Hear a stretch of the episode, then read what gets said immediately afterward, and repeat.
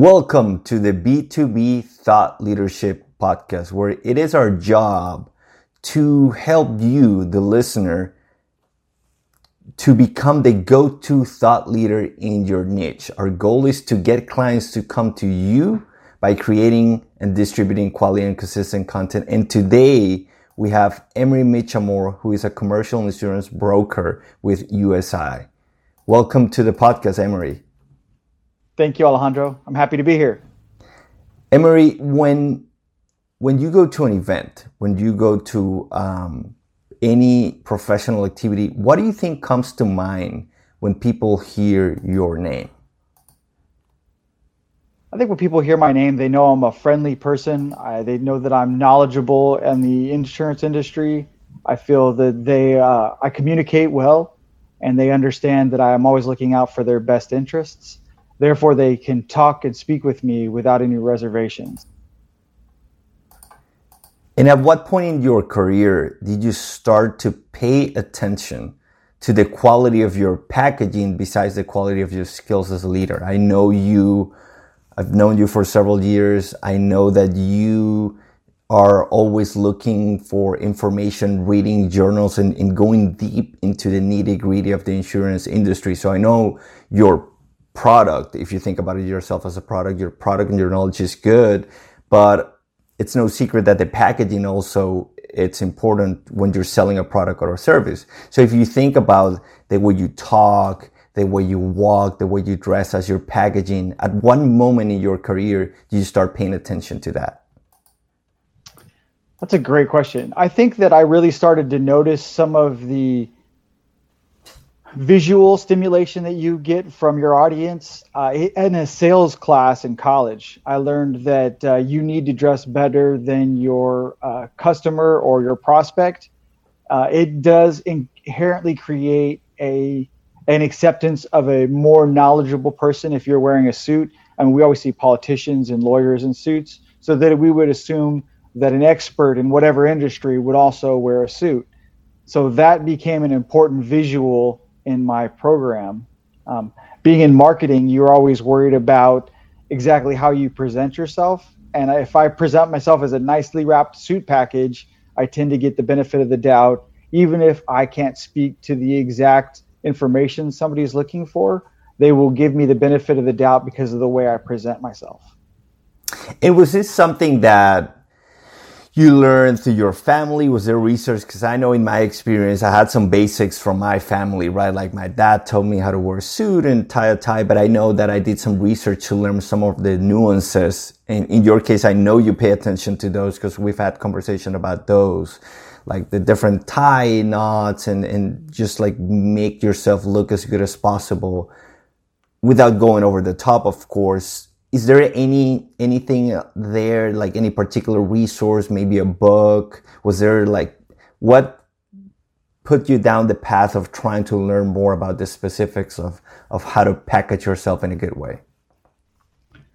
I'd say i would say that one of the first sales jobs i had as an insurance professional i had a mentor who was a district manager um, and very successful.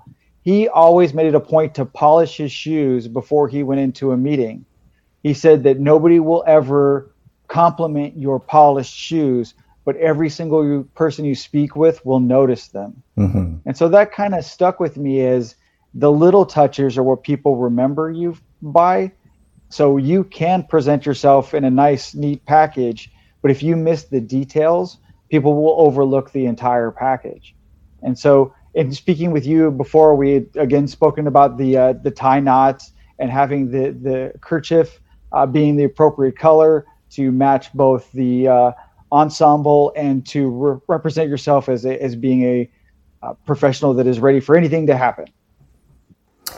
So, thinking about that, also, what are some of the steps you've taken to make sure that people in your industry get to know you, like you, and trust you? I make it a point to learn from my peers. I believe that I am highly knowledgeable but every person that I work with in my field has some expertise. And it's always better to be quiet and listen to somebody speak and not to snap judge them just because you may know more about a holistic uh, view of something, that doesn't mean that they don't have more knowledge about a very specific topic that they have experience with. So I think that that does two things. One, I learn from it. Two, you receive respect from the party that is speaking. And if you're actively listening and asking engaging questions, then that respect uh, becomes mutual. And that is so important in industry where relationships are super important in insurance because I have to have a relationship with the client, but I also have to have a relationship with the insurance company, and they both have to be happy with my performance, or I could fall off on either side of the table. Mm-hmm. Mm-hmm.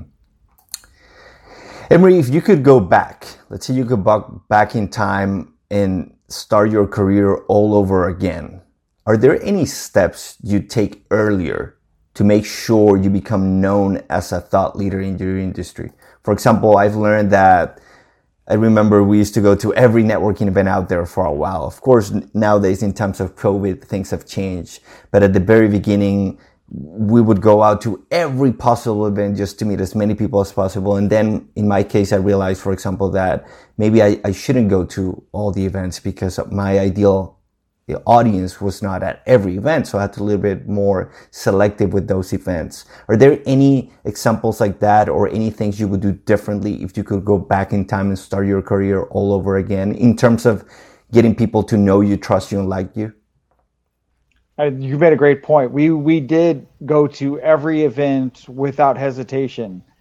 I tend to be more mindful and, and be more deliberate in the decisions of where to go and how to spend my time.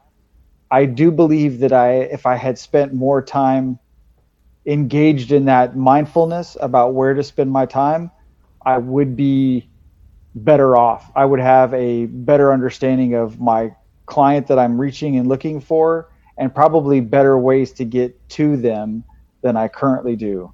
Or, yes, I know a lot of people, but not a lot of people that will help my business uh, or my, my career path. Um, it's always great to know uh, and have a lot of friends but in the business world you need to be deliberate about the friends that you do have so that you can maximize those relationships and so in reflecting back i think that i would have been more uh, conscious of where i spent my time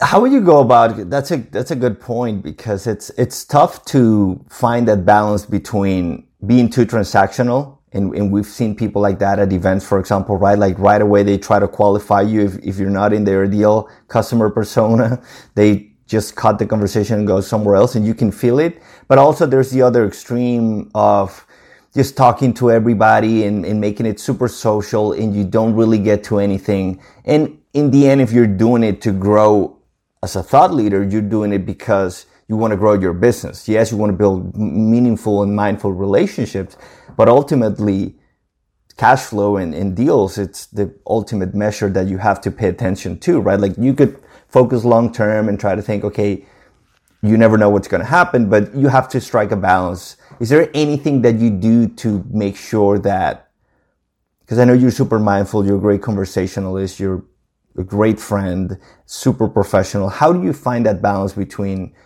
cutting every conversation and interaction short when you notice, okay, this might not lead to anything valuable business wise, but also I don't want to dismiss this human being that I have in front of me. That is a very tricky subject to be able to teeter between being professional and seeking out your best client and being social and just being kind to the humans in the room. I don't know that I'll ever be great at it. I'd love to think that someday I'll be good at it, I hope that I can connect with every person that I do meet. I need to get better at being able to exit a conversation that is not going to be beneficial to me.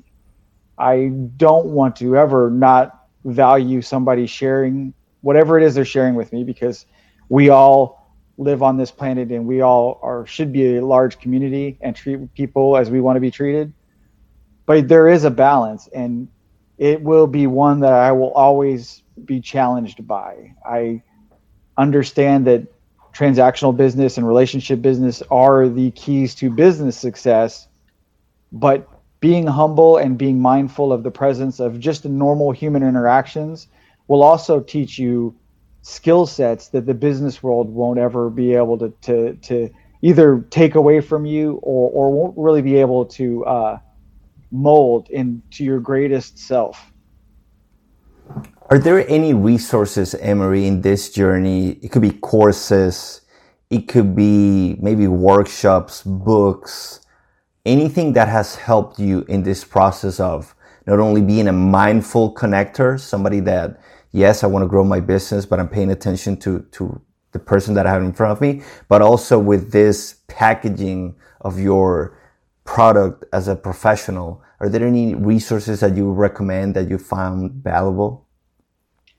I have read a lot of books about various uh, skill sets that involve interpersonal relationships. I cannot speak to one being groundbreaking. I find that you will get valuable nuggets in each one of them. And if you take the time to record those, you will be able to translate them into actual practice. But being mindful and always pursuing information, uh, excellence, and expertise in any significant uh, industry or any significant motivation that you have, um, you must always continue to grow and learn. Otherwise, you become static and complacent and all those things that, that are all detrimental to a successful business career. So, in summary, reading and being just just always being uh, see, a, a student of the world is the best advice I'd ever seen um, or ever received. Because I've had a lot of good mentors. At times, I've really leaned on you as a mentor because of your experience uh, getting your MBA. There's some professional classes that I would love to take, but I am, don't have the ability to pursue a two or three year obligation at the time. But yet, you can teach me some of those skill sets through our interpersonal reaction or interactions. So if you don't learn from books, learn from people. And if you don't learn from people, learn through observation. There's always an opportunity to, to learn. Are there any processes? Because I remember some, I've learned a lot from you as well. I, I, I always remember that line that you say, because we were talking about connecting with people and, um, you can feel when somebody's just doing it because it's a check right? Like, hey, I just got to send this many messages or connect with your network. And you can also tell when it's mindful. And I would never forget that, that kind of like, it's kind of like a tactic that could be misused, but you taught me and I was like, this is really good if you apply it in a good way, which is when something reminds you of somebody, you just message them in the moment so you don't forget. Hey, Emery, I just saw this golf book that reminded me about when we were talking about learning how to play golf. It reminded me of you. Hope everything is well. And that's it, right? Like you don't have to strike like a long conversation. You don't have to make a call. Hey, this happened. It reminded me of you. I hope everything is well. Could you speak about some of those elements that you use in my case, I have to think of it as a process because I'm more of an introvert, so it might not happen naturally. I know you're more of an extrovert and it might be a little bit more natural. But could you share some of those other tools, strategies, and tactics that you use to keep not only grow and start relationships, but also maintain them in a meaningful way? Well, thank you for for me helping you. That makes me feel better. Uh, I'd have to say there's a famous saying that probably has become popular now, but I remember hearing it from my mom as a, as a child is is that you don't remember what people did or did for you. You they remember how you made them feel. And so relationships are one of the few things in life that we can have a direct influence on. We can't control the weather, we can't control circumstances, but we can how control how we make other people feel.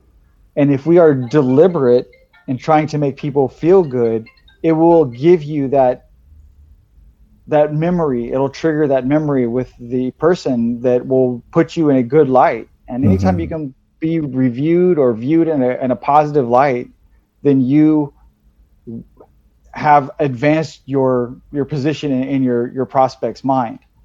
And the reason i think that is so important is people are always going to be people. Technology is going to change interactions may change. I mean, in COVID, who thought we would be doing everything via mm-hmm. video phone or or WebEx or Zoom or or Google. Nobody anticipated that, but yet here we are, and this is my third web interaction today, third v- video web interaction.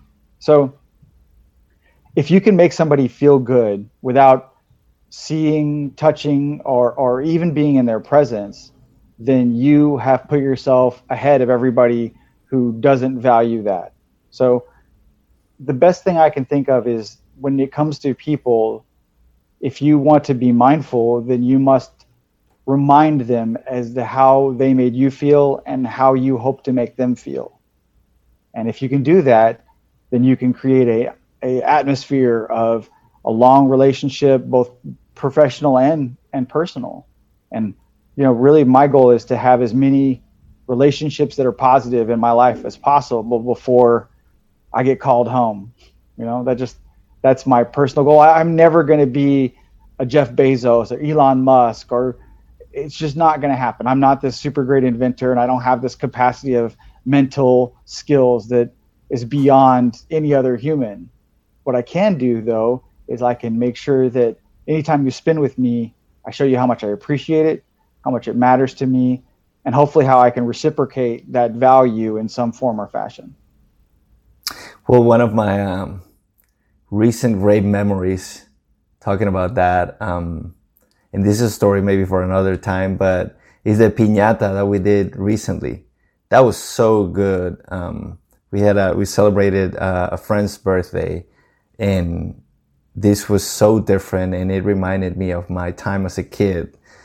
So it's proof that you are getting it done, Emery. Now, so it, there's a lot of information here and, and you've talked a lot about other people and how you're mindful. So it's clear that you are really thinking about the human that you have in front of you. Now let's, let's put a mirror in there and think about the human that it's looking at you in that mirror. How do you, how do you deal, deal with that fear of self-promotion, right? Because it's difficult to, you've worked, you've put in the work, you're learning, you're reading books, you're learning from other people, you're treating them well you are a great asset for anybody that knows you. But maybe a lot of people don't know that and more people should know it. So, and people struggle with promoting themselves. So how do you deal with that, the typical fear of promoting yourself? I have found that if you are lucky enough to have good peers around you, that if you help share some of their strengths um, with the the party that you're speaking with, they will in turn share some of your strengths. So if you are not alone one to one, you can always use the other people around you uh, to reinforce your skill set, your industry knowledge, your ability to fix uh, problems. And if you're just one on one with person, if you don't know what their problems or pain points are, then you're still having a personal conversation. It's not a business conversation until one of you identifies the other person's pain points and then you leap into discovery or some sort of solution uh, brainstorm. Up until then, you're just two people getting to know each other, and that's all you should focus on. Don't focus too much on self promotion. Figure out what makes the other human want to engage you and that will be a successful engagement. If they walk away feeling special or feeling like you heard them, they will remember you and eventually they will ask what you do, how they can do business with you, and how they can help advance your business. So I really feel that you're not really doing self promotion, you're identifying challenges or pain points in another person's life. And eventually they will ask you what do you do? What can i do to help you? I want to make you feel like you made me feel. Mm-hmm. yeah that's a great way to look at it. Now thinking about that right if it's just putting yourself in a position where you can help others and others know how you can help them i know you're involved in a lot of different organizations. You're involved with the rodeo. You're you're involved in several different um, lead groups. If you could advise to somebody who's starting it out, because I know that can get overwhelming at times if you're doing too many things at once, then you kind of let some ball, some of these balls drop, and that's not ideal. If you were, if somebody's starting in the industry, right, like somebody wants to build their brand as a as a thought leader in their B two B niche, what would you say to them in terms of recommendations about getting involved in organizations or not, or how many, or how to go about being involved in different activities other than their day to day business? I'd say the first place to start is things you're passionate about.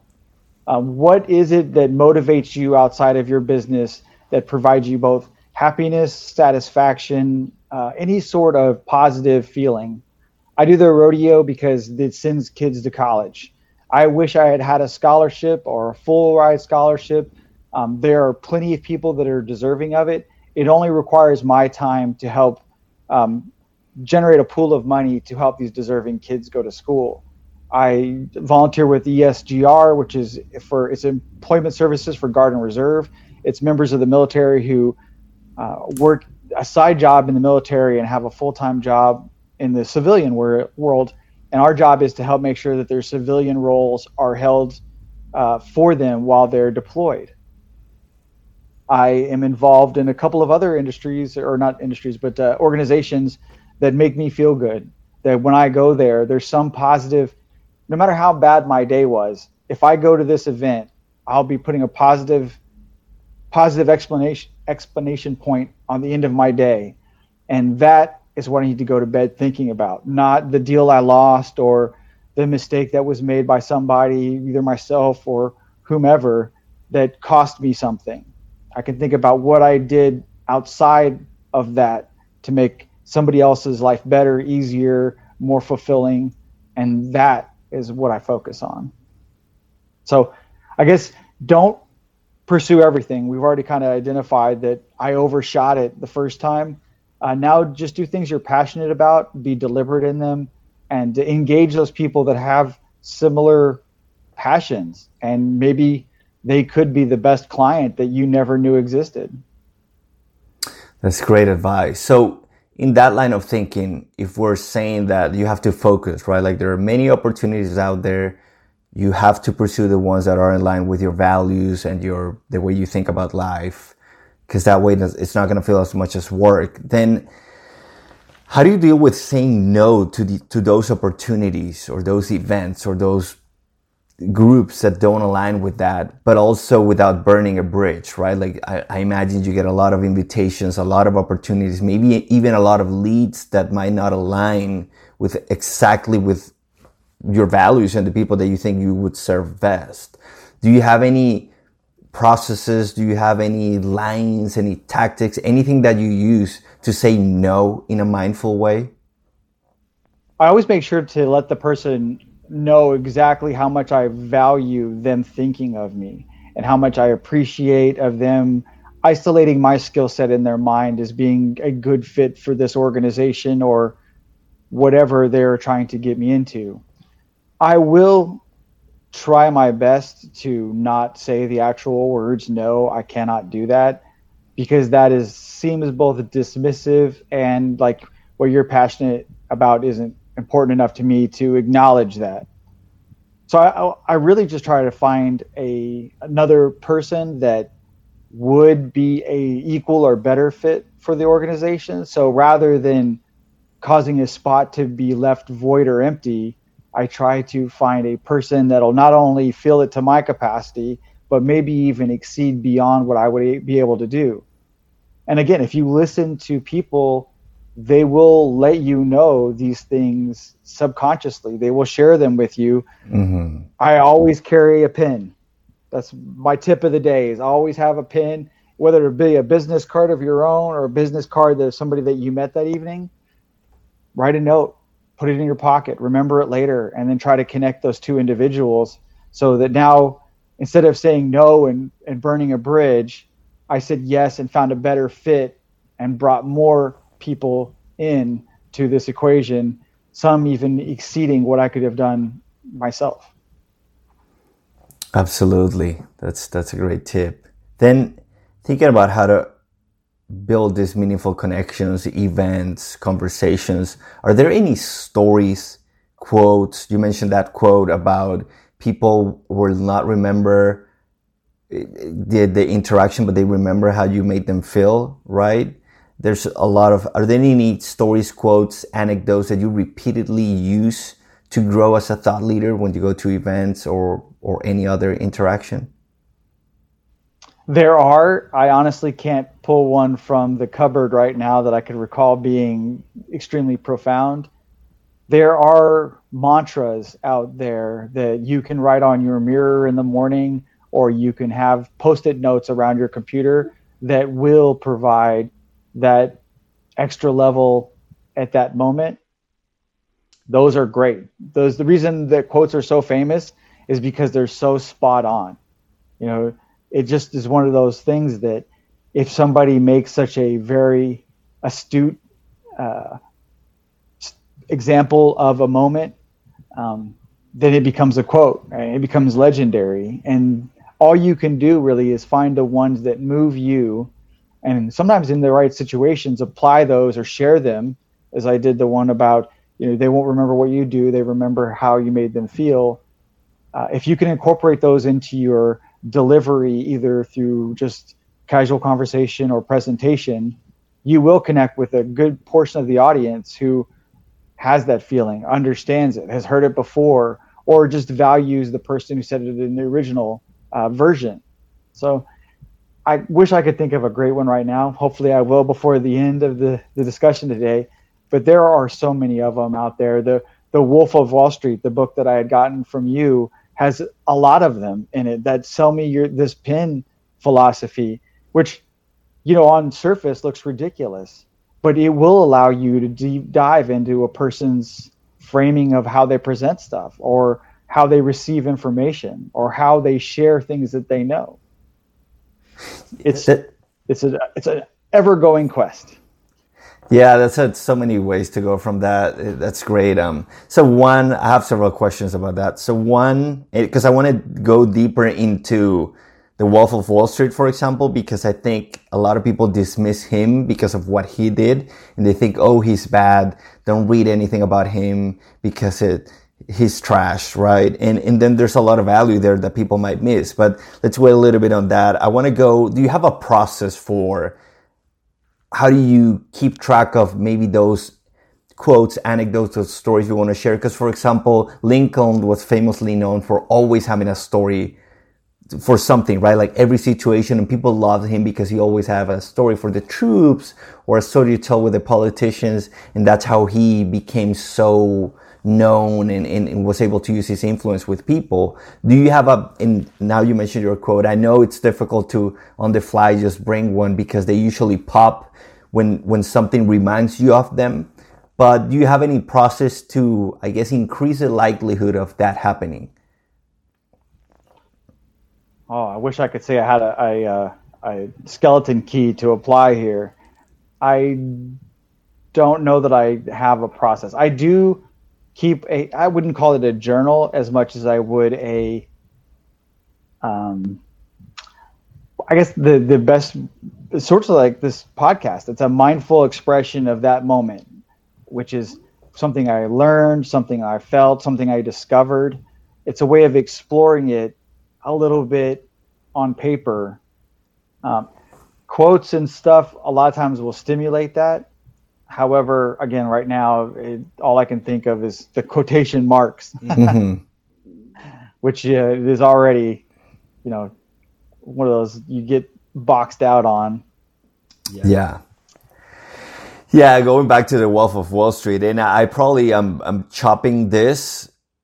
I think it's on his. I remember which interview I listened of him, but there's a great story, and, and I think there's a lot to learn from him and his methods. Of course, you can, if you read the book, you see that he can be a little bit pushy. He's kind of like that sales guy that's a little bit stronger on the push. That's okay. There's different styles, but there's a great story about him. Cause you know, when they were making the movie, I think he was in jail or coming out of jail and Leonardo DiCaprio would, um, do interviews with him to work on the character, right?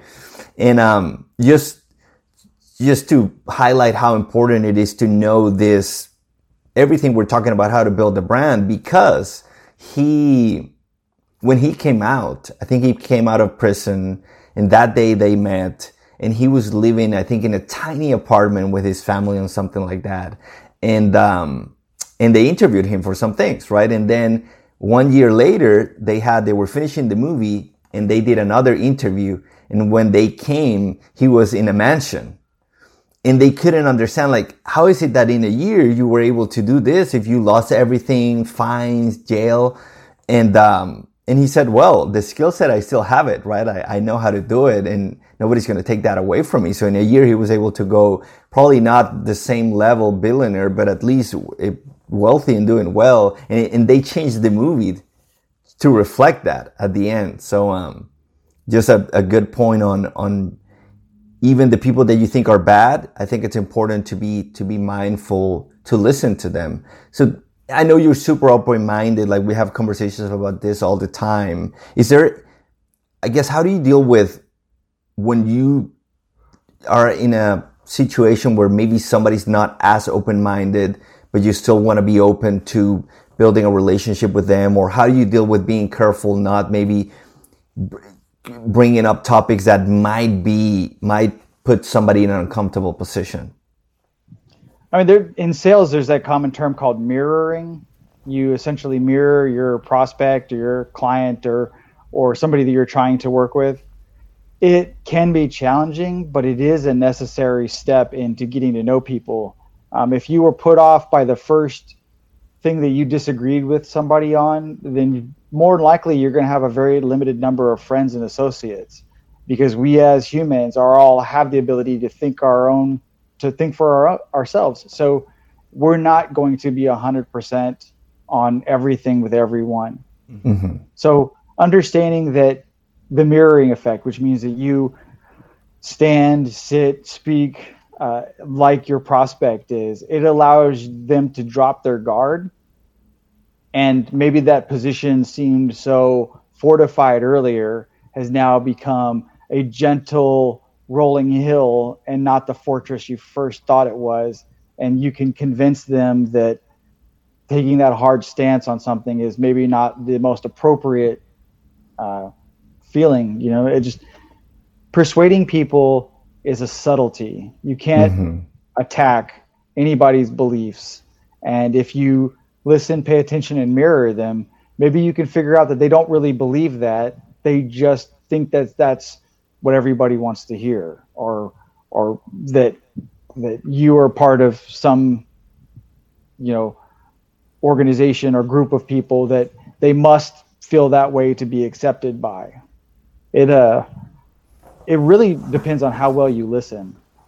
Mhm mhm that's why we have two ears and only one mouth right to do double the listening now, you mentioned persuading people and mirroring, and and of course, that could be good or bad depending. I say that there's a dark light, dark side and the light side of the force, right? When it comes to persuasion, and a lot of that start with that first impression.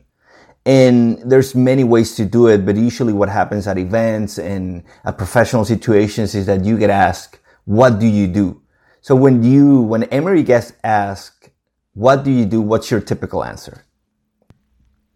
I typically say I'm a problem solver. That's the most generic answer I can that won't put people, uh, that won't dismiss me. Mm-hmm. Uh, I mean, I'll be honest, as an insurance professional, a lot of people think that we're dry, boring, and that everything we sell them is is basically useless except for the one time in their whole life that they need it. And mm-hmm. therefore, we're some kind of scam or uh, were just you know out there to get their money. So as a problem solver, people will either inquire more or they'll just accept the fact that I am not committal to announcing my profession. Which I remember when we were first starting out, uh, a lot of times people would ask you how old you are or how how much experience you had, and you were always very articulate is to kind of what is that that uh, fencing move when you you move out of the way and you kind of dodge the the call or dodge the question? Parry right? Like so you'd parry out of the way and then you would just let them assume what they're going to assume. And if they needed information, you'd provide it, but you never gave them a quantifiable number or or industry thing to be dismissed by. And I always saw that that as being a huge advantage because you are a lot of times the expert in the room when it comes to running businesses, understanding businesses, uh, being able to speak to how they should be run rather than how a lot of them actually are being run. But you, you gave everybody the opportunity to kind of share and rather than just tell them what they're doing wrong, which I always thought was really valuable because when you're standing next to a really smart person and they don't try to blow everybody away with how smart they are, it you kind of warms you a little bit to them. You know that they uh, value people's pride and don't want to squash it, but yet they are not going to, you know, be dismissive just because um, they are more intellectual or more book uh, smart than than the person that is speaking. So I don't know if that really answers the question, but it was always impressive to me to see that. It does. It, it does, and there's so many, so many points I want to touch there. So number one, I, I, I remember that, and yes, like that's one of the questions that I hate because it shows. I mean, it's a good question in a way because you know they're interested in you. Something caught their attention, but now they're trying to put you in a in a box, right? When somebody asks, "How old are you?" It's usually to put you in a box and to see like, should I pay attention to you or how valuable is this, right? Because the typical question is, um, I think Amy Cuddy talks about it that there's two things that people, the two questions that people want to assess it kind of like the reptilian brain is, can you help me or hurt me? And can you actually carry through with your intention? Right? Cause like maybe you have a baby in front of you and the baby is mad at you and wants to hurt you, but you need to worry because they can't do anything about it. Right? But if a dog is in front of you and they want to hurt you, you might need to do something about it. So, um, yeah, that question to me was always like, it also gives you no information at all, right? Like if you get that question answered, what does that say if they're young or, or older? That doesn't tell you anything. Maybe there's somebody older who just made a career switch and they're not an expert in whatever they're doing. They might be an expert in other things. So that, that just doesn't give you a lot of information. But, uh, but to that point, I practice a lot on what to say because I would get upset and then I wouldn't answer it. And then like I came up with like kind of like scripts that I could use to get out of the way without like making it seem that that was the intention. But to your point, you, you mentioned also something great that it was that you've noticed that when you say you're in insurance, people kind of dismiss you because of the reasons you mentioned. So you've gone away from answering directly that question to saying that you're a problem solver. So could you talk to us a little bit about how that happened, right? Like was this a process that, hey, you realize this is getting me nowhere. I need to change it. Did you try many different things? How did you arrive at saying I'm a problem solver when you get asked, what do you do? I really came about because uh, you're right. There is a, a, a sort of a cloud hanging over the insurance term or insurance agent. They tend to think of the Flo, the girl on TV, or uh, Jake from State Farm which there are some similar characteristics that we have and similar job uh, skills that we have in common. However, the reason I went to problem solver is because insurance is the protection that you have against business problems. Um, people don't necessarily relate the two together. They think of only catastrophic events from from the weather or something along that nature as being all insurance related, but that's not the case. And I didn't want to end up being reviewed or being seen as a walking, talking Flo. It just didn't have the imagery that I wanted. It didn't have the industry expertise that I have. It didn't share with people how much I was concerned with their problems and, and addressing their problems. Uh, being in insurance is really is all about relationships. If you mm-hmm. I one of the things I tell people all the time, people laugh at me or whatever. I tell that there's there's five people that you got to tell the truth to: your mom, your God, your doctor, your attorney, and your insurance person. We can help you in every situation throughout your whole life. Mom's always going to love you. Your God is always going to teach you lessons, both positive and negative, throughout your life. Your doctor is going to save your life. Your attorney is going to keep you straight and narrow, and the insurance is going to keep your ass out of a sling if something goes wrong. Mm-hmm. We're the ones that are going to rebuild your house. We are going to rebuild your business. We are going to cover one of your valued employees that was injured because of negligence of another employee. You love both the people. You cannot, in your capacity, hate either one. But if it wasn't for insurance, you'd have to do something deliberate about both those people. But if we're involved, we take care of everything. We cut the checks, we make sure that everybody gets to the doctor, make sure that wages get covered while the injury is being experienced, and then after the fact. So, in sharing the truth with us, you will get a more honorable relationship with your insurance professional. And ultimately, that means we're going to know more about each other than a lot of other people would ever care to share with another human. I've seen and heard a lot in my 13 years in insurance. Um, you know, I've had people call me in the middle of the night that something terrible happened or their house is on fire.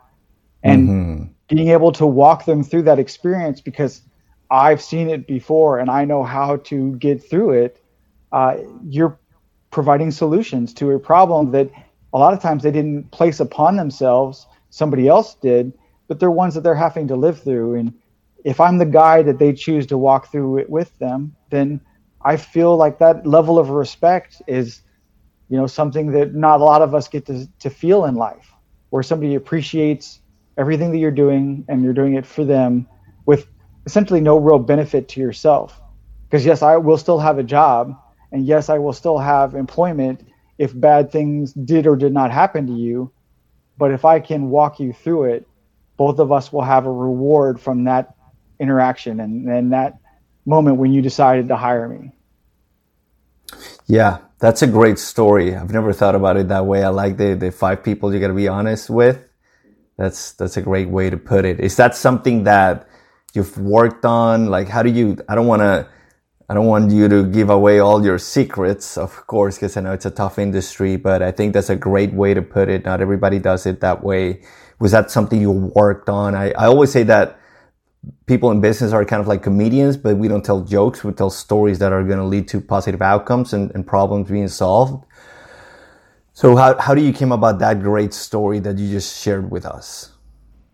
I, I a lot of that just came from personal experience. I, I, I know who and how and when to be totally candid and honest with people.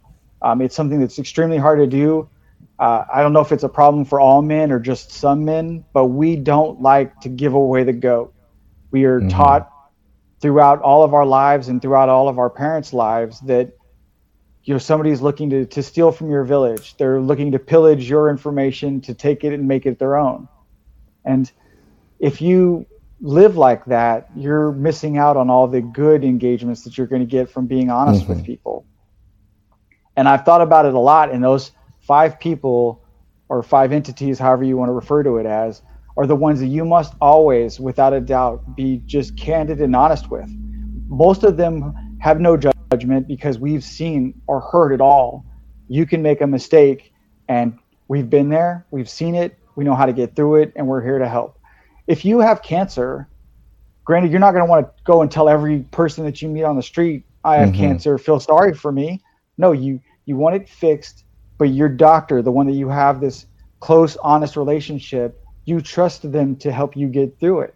Mm-hmm. Whether that be surgery, chemo, whatever, you trust them to help you get through it. Attorney, the same way through a traumatic event. Uh, your your Lord and Savior, however you want to view that, also helps you through traumatic events, the loss of a loved one or the birth of a of a new loved one. Your mama, I mean, come on, everybody loves their mama, right? Mm-hmm. She's the one who gave you life and then us we're the ones that'll help walk you through that terrible experience and hopefully be able to pave the way for tomorrow to be brighter and better absolutely agree thank you for sharing that because that's a great story now what would you say is the unique selling proposition of emery when people do business with you what would you say are the top two to three reasons they do so i say the first reason is that i'm engaged i am here to listen to what you have to say. I am going to use everything I have in me to put into this. Uh, I will stay up and work nights if I have to. I'll work late if I have to. It's because I care about what you're doing. So I think that is an advantage because a lot of people are transactional. They care only about the dollars going through the account, mm-hmm. not the mm-hmm. person and the feelings behind how those dollars even got there. So that was first. The second is I have a pretty good industry knowledge, but I am not egotistical. I know there are people who are more experienced, more knowledgeable out there, and I will bring them in on the team. I will save. I, I am not afraid to go to somebody and go, look, hey, I know you don't want to be involved in this thing or, or you're not going to benefit from it, but you have knowledge that I could use. Mm-hmm. What is it that I can do to bring you into this so that you can share your information with us? If that's giving you commission or if it's allowing you to take the business from me, so be it.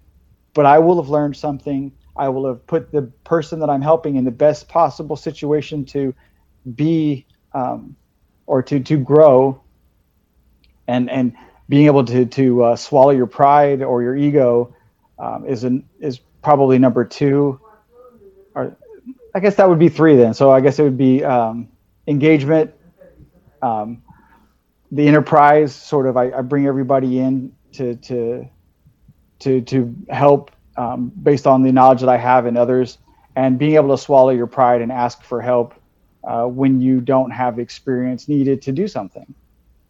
So I have no no fear yeah, and, and, I have a great story that backs that up, and that's absolutely true that you do it that way. Because I remember one time you came to our house to help us with the house insurance, and I think we spent like two hours because my wife kept asking you a ton of questions. She's an accountant, so she looks into the details, and she just asks you questions about everything. You answer every question.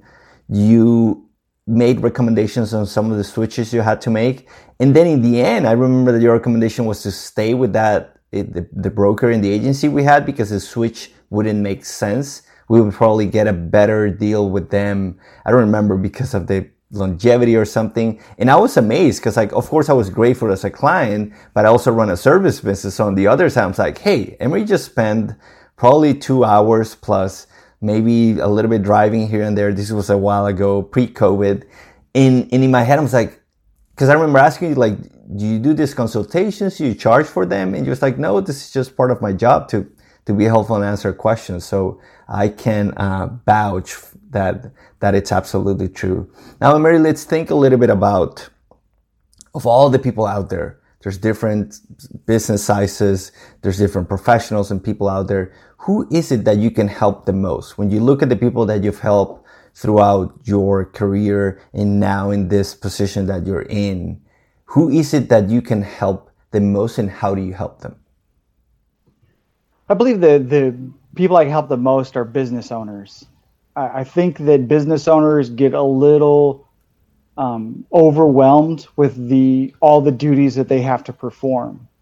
And me being both a previous small business owner myself before I went to the corporate environment and to the ebbs and flows of being a business owner allows you to understand what their challenges are.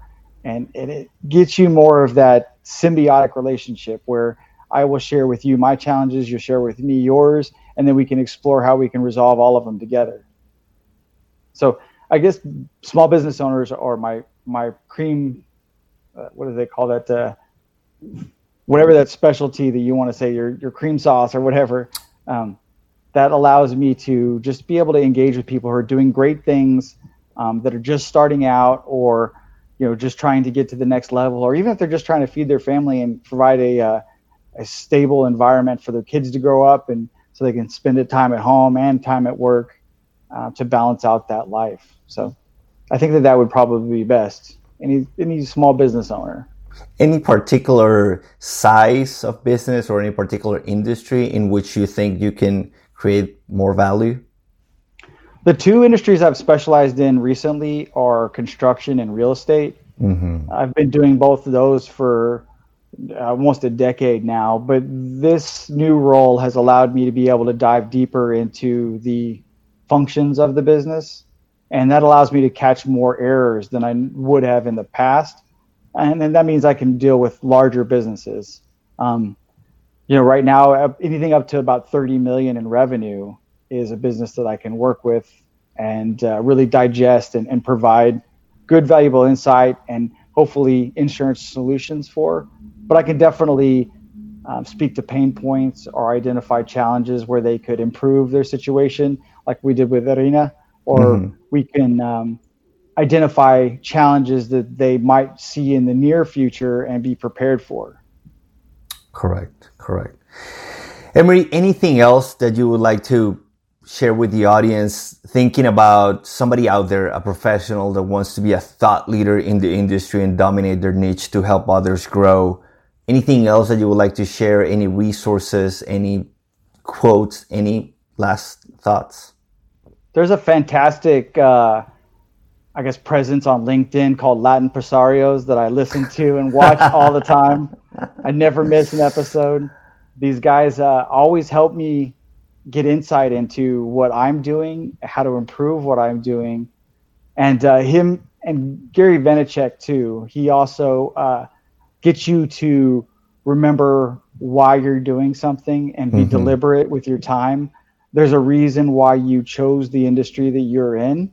Explore that reasoning and maximize your why. Why am I doing this? Why do I do that? If you can figure that out, it'll provide a huge amount of of, of comfort and, and you know deliberate motion going forward, which will allow you to be more successful, have a better work life balance, uh, maybe even achieve all the goals that you dreamed of as a kid, or maybe dream up new ones because you're so successful that you've surpassed every goal that you had originally set. Mm-hmm. There's just you know there's so many different ways to view stuff, and I'm really honest when I watch all your your shows and stuff on on the on, on the LinkedIn network because it's really gives you good information. And if you take the time to take notes you're going to walk away with so much value. Thank you for the kind words emery. We did that was not a sponsored comment we did not pay for that. Thank you very much well, thank you, Emery. I want to be mindful of your time. Thank you for being on the podcast. We enjoyed having you. I'm sure there's much more that we can talk about. Maybe we'll have to do a round two, but for now, I think we have good information to share with the audience. And thanks again for being on the podcast. It's my pleasure. I enjoyed it very much.